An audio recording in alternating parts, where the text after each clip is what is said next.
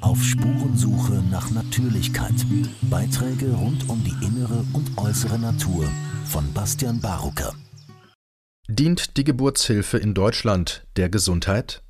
Die Geburtshilfe in Deutschland ist ein anschauliches Beispiel für eine Medizin, die natürliche Vorgänge pathologisiert und sie aufgrund von Profitstreben entarten lässt.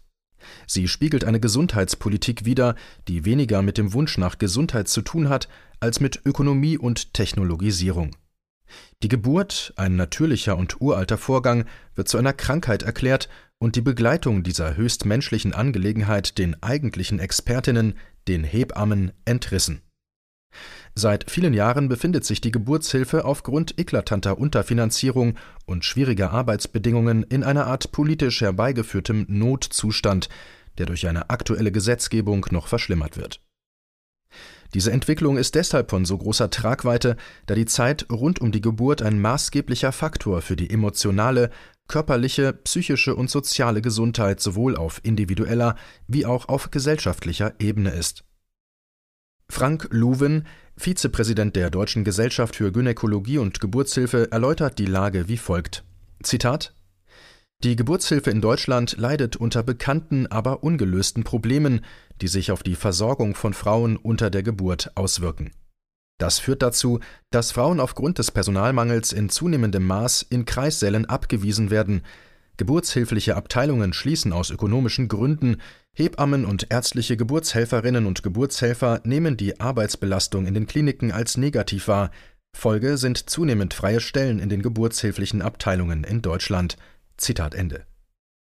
In Deutschland finden aktuell 98 Prozent aller Geburten in einem Krankenhaus statt und über 90 Prozent beinhalten eine wie auch immer geartete Form eines medizinischen Eingriffs.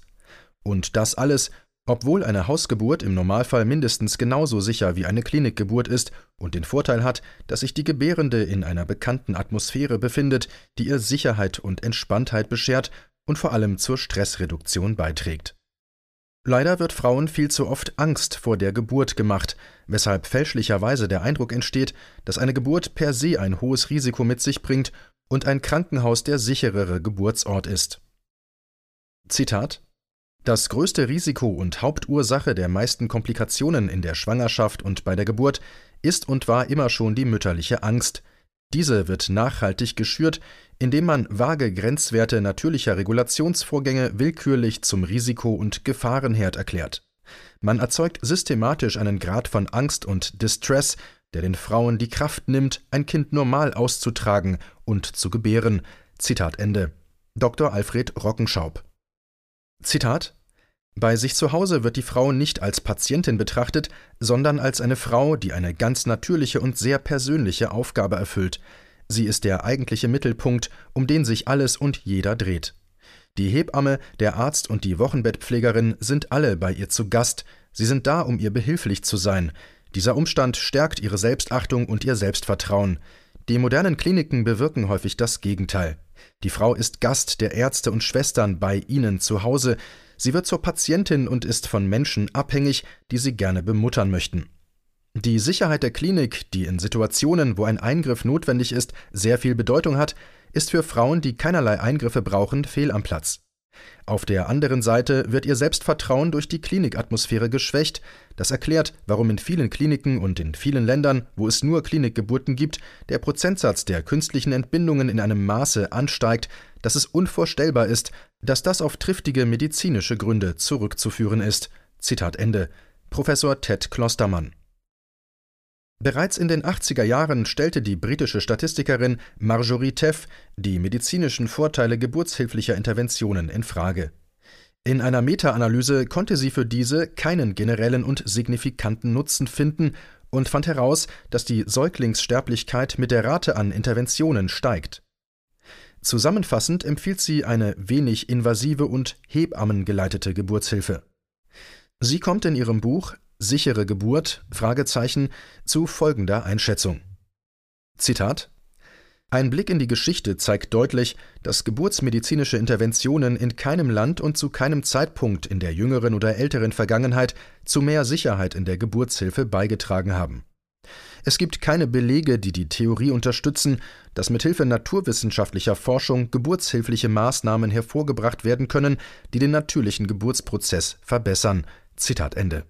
Weitere Studien aus den 80er Jahren zeigten, dass sich die Säuglingssterblichkeit direkt proportional zur Ärztedichte verhält. Rockenschaub 2005.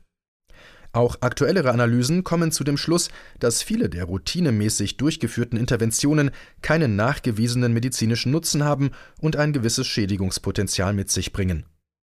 Laut dem Verein Motherhood e.V., der sich für eine sichere Geburt einsetzt, lag die Rate an Saugglocken und Zangengeburten im Jahr 2018 zwischen 0 und 19 Prozent, im Mittel bei 9,5 Prozent. Die von Dammschnitten wurde mit 0 bis 29 Prozent angegeben, wobei einige Kliniken keine Daten angeben. 60 Prozent der Gebärenden erhalten eine örtliche Betäubung, PDA, und 20 Prozent der Geburten werden eingeleitet. Auch hier sei darauf hingewiesen, dass Frauen immer noch zu ca. 75 Prozent in Rückenlage gebären, obwohl dies die ungünstigste Position für eine Geburt ist und von Frauen auch nicht eingenommen wird, wenn sie frei entscheiden dürfen, wie sie gebären wollen. Sie hat einzig und allein den Vorteil, dass der Ort des Geschehens für den Arzt leichter zugänglich ist. Professorin Dr. Christiane Schwarz, die an der Hochschule Lübeck-Kiel lehrt und dort den dortigen Studiengang für Hebammenwissenschaften leitet, äußert sich wie folgt zur Gebärposition. Zitat für einen möglichst reibungslosen Ablauf des Klinikbetriebes ist es praktischer, die Schwangeren in Küchenarbeitshöhe, ähnlich wie beim OP, vor sich zu haben. Das ist bequem für die beteiligten Helfer, denn so ist es leichter, mehrere Geburten gleichzeitig zu betreuen, merkt Schwarz kritisch an. Geburtshelfer können bei liegenden Frauen beispielsweise besser einen Dammschnitt durchführen. Zitat Ende. Eine medizinische Intervention bringt oft weitere Eingriffe mit sich, sodass aufgrund einer sogenannten Interventionskaskade aus der Begleitung einer eigentlich normalen Geburt eine intensivmedizinische Behandlung wird, ohne dabei in signifikantem Umfang dem Wohl des Kindes und der Frau zu dienen. Kaiserschnitt Übermäßige Anwendung mit horrenden Folgen. Außerdem erleben wir in Deutschland seit 20 Jahren eine Verdopplung der Kaiserschnittrate. Aktuell kommen knapp über 30 Prozent der Kinder in Deutschland per Sektio, also einem geplanten oder einem Notkaiserschnitt, zur Welt. Die Mehrheit der Kaiserschnittgeburten bei Erstgebärenden sind geplante Kaiserschnitte. Es gibt erhebliche regionale Unterschiede in der Häufigkeit einer Sektio und es ist ein bekanntes Phänomen, dass ein Chefarzt seine Kaiserschnittrate mitnimmt, wenn er das Krankenhaus wechselt. Zehn Prozent der Kaiserschnitte gelten als medizinisch zwingend notwendig, die restlichen 90 Prozent fallen in einen Handlungsspielraum, in dem Vor- und Nachteile abgewogen werden müssen. Im europäischen Vergleich liegt Deutschland im oberen Mittelfeld der durchschnittlichen Kaiserschnittrate. In Ländern mit niedrigeren Sektioraten, wie zum Beispiel die nordischen Länder, sterben laut des Europäischen Berichts für Perinatalgesundheit weniger Neugeborene als in Deutschland. Auch die Müttersterblichkeit ist niedriger oder ähnlich niedrig. Eine Grafik zur Kaiserschnittrate findet sich im Schriftartikel. Es stellt sich die Frage, wann ein Kaiserschnitt in Anbetracht der gesundheitlichen Nachteile, wie zum Beispiel ein verändertes Mikrobiom beim Kind, medizinisch vorteilhaft ist und welche Einflussfaktoren die Rate beeinflussen.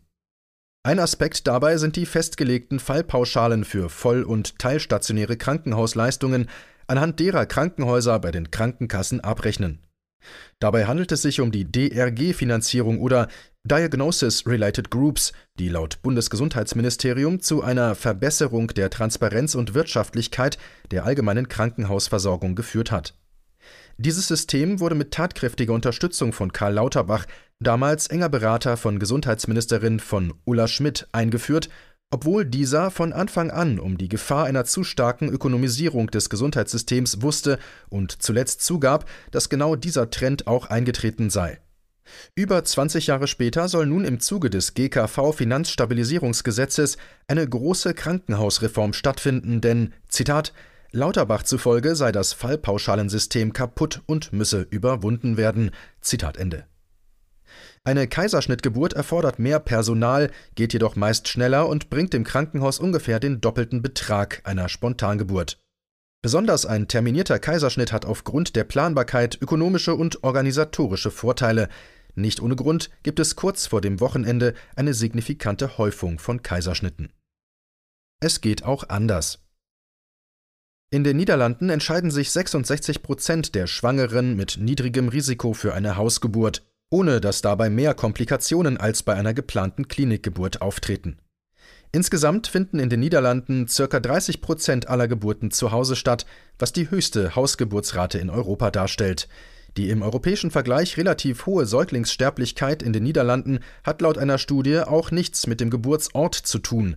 Anfang der 60er Jahre lag diese Quote der Hausgeburten in den Niederlanden noch bei ca. 70 Prozent.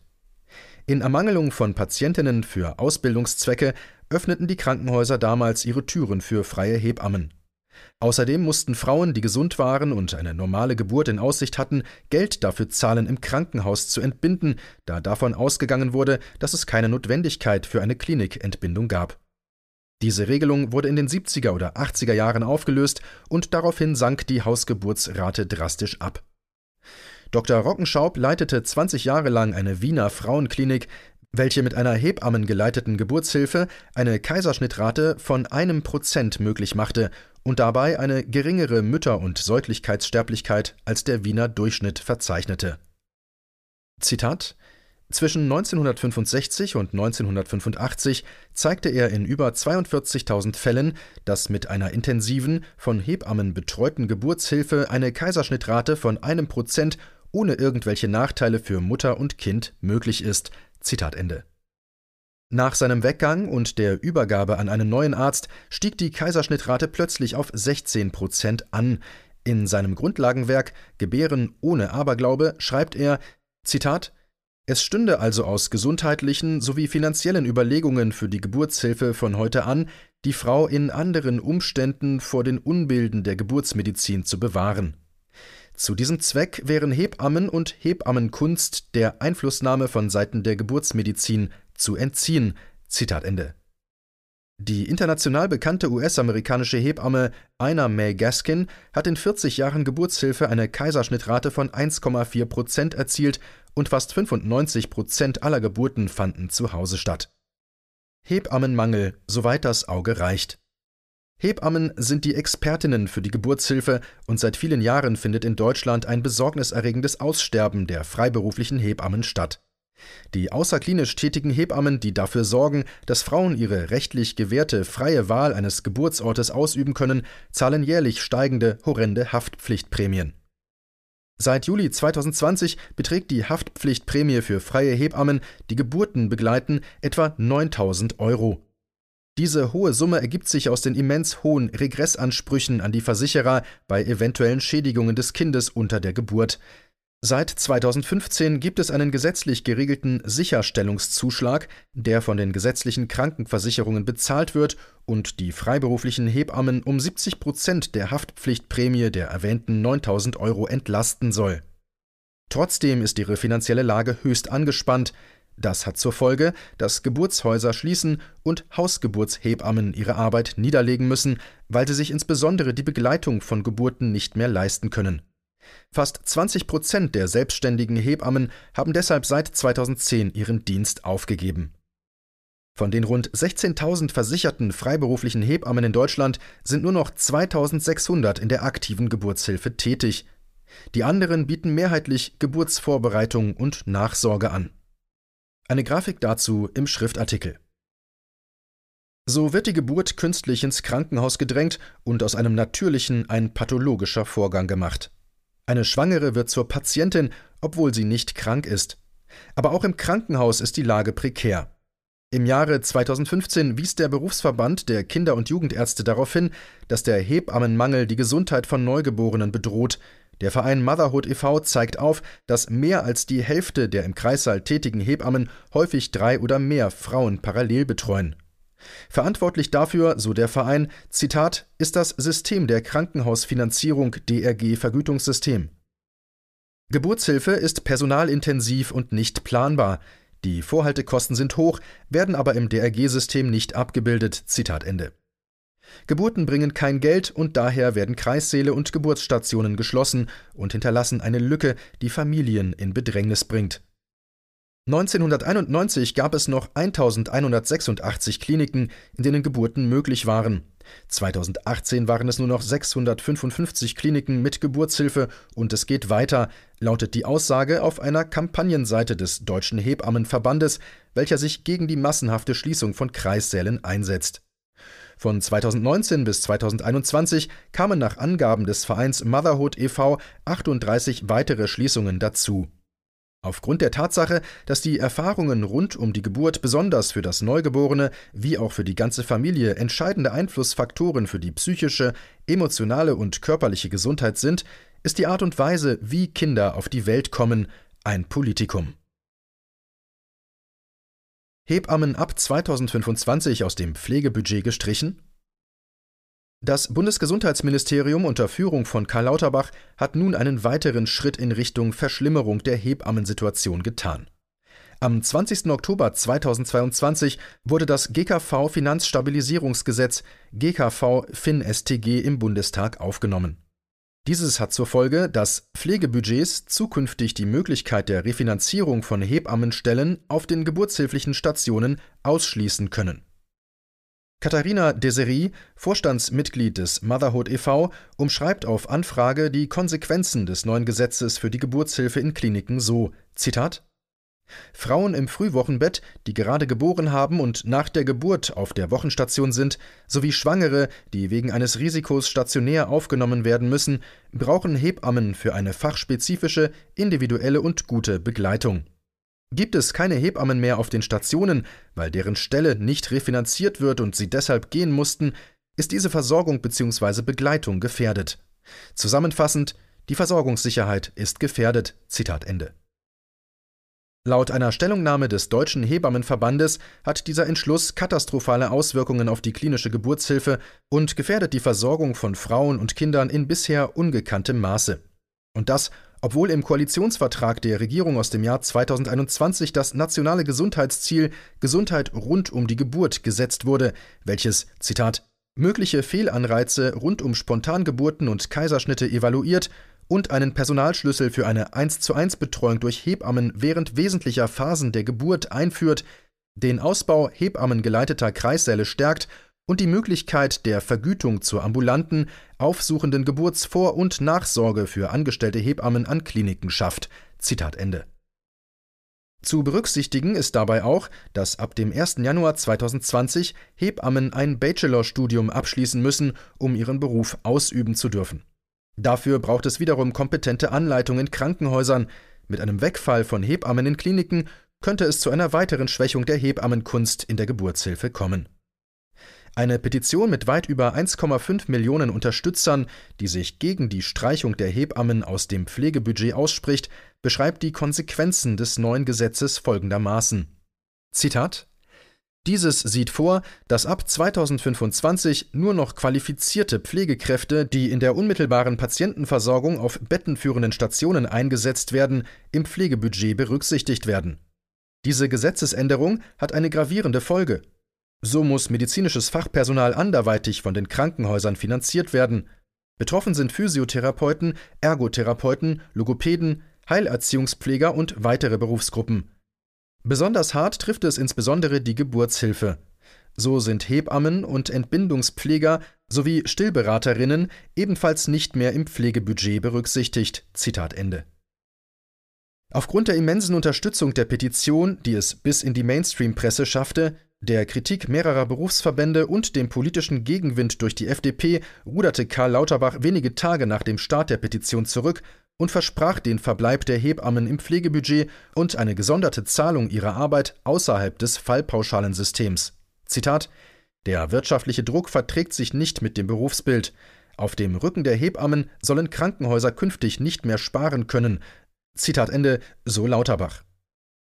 Öffentliches Engagement in Zusammenarbeit mit einer Presselandschaft, die sich der Themen der Bürgerinnen und Bürger annimmt, kann scheinbar immer noch Wirkung auf die Politik entfalten. Trotz dieses Teilerfolgs bleibt abzuwarten, inwiefern sich die Situation der Geburtshilfe wirklich verbessert. Heilsversprechen von Politikern, wie zum Beispiel im Koalitionsvertrag, sind schon lange kein Garant mehr für echte strukturelle Veränderungen zum Wohle der Betroffenen. Daher gilt es weiterhin ein wachsames Auge auf die Geburtshilfe in Deutschland zu haben. Im Jahr 2016 wurde die Hebammenkunst von der UNESCO zu einem immateriellen Kulturgut erklärt, da es sich hier um einen der ältesten und bedeutsamsten Berufe der Welt handelt. Trotz dieser Würdigung sind die Hebammenkunst und ihre Ausübenden so bedroht wie noch nie. Mancherorts gehen Hebammen für die Ausübung ihrer Kunst sogar ins Gefängnis, die Geburtsindustrie reduziert den ganzheitlichen und größtenteils instinktgesteuerten, uralten Prozess der Geburt auf einen mechanistischen und vereinheitlichten Vorgang. Viele Menschen verstehen die Zusammenhänge zwischen der Art und Weise, wie Kinder geboren werden, und dem Zustand einer Gesellschaft nicht und schauen deshalb unwissend zu oder bemerken nicht, wie die Geburtshilfe entmenschlicht wird. Gewalterfahrungen in der Geburtshilfe sind lange keine Randerscheinung mehr, sondern betreffen ein Drittel aller Gebärenden. Dabei handelt es sich um ein gesellschaftliches Tabuthema, das dringend der Aufmerksamkeit bedarf. Es ist schwer zu begreifen, dass Frauen und Babys in der vielleicht sensibelsten Phase ihres Lebens, in der sie auf Schutz und Wohlwollen existenziell angewiesen sind, in einem von drei Fällen Gewalt erleben. Eine respektvolle, bedürfnisorientierte und achtsame Geburtshilfe ist eine der wichtigsten Komponenten für eine ganzheitlich gesunde Gesellschaft. Deshalb lohnt es sich mehr denn je, sich aktiv für den Erhalt der Hebammenkunst einzusetzen und jeder Familie das Recht auf die Geburt ihrer Wahl in einer achtsamen und friedlichen Umgebung zu ermöglichen. Auf Spurensuche nach Natürlichkeit. Ein Blog von Bastian Barocker. Liebe Zuhörer, sollte Ihnen dieser Podcast wertvoll erscheinen, freue ich mich über Spenden. Nur mit finanzieller Unterstützung kann ich weiterhin Veröffentlichungen ermöglichen. Herzlichen Dank.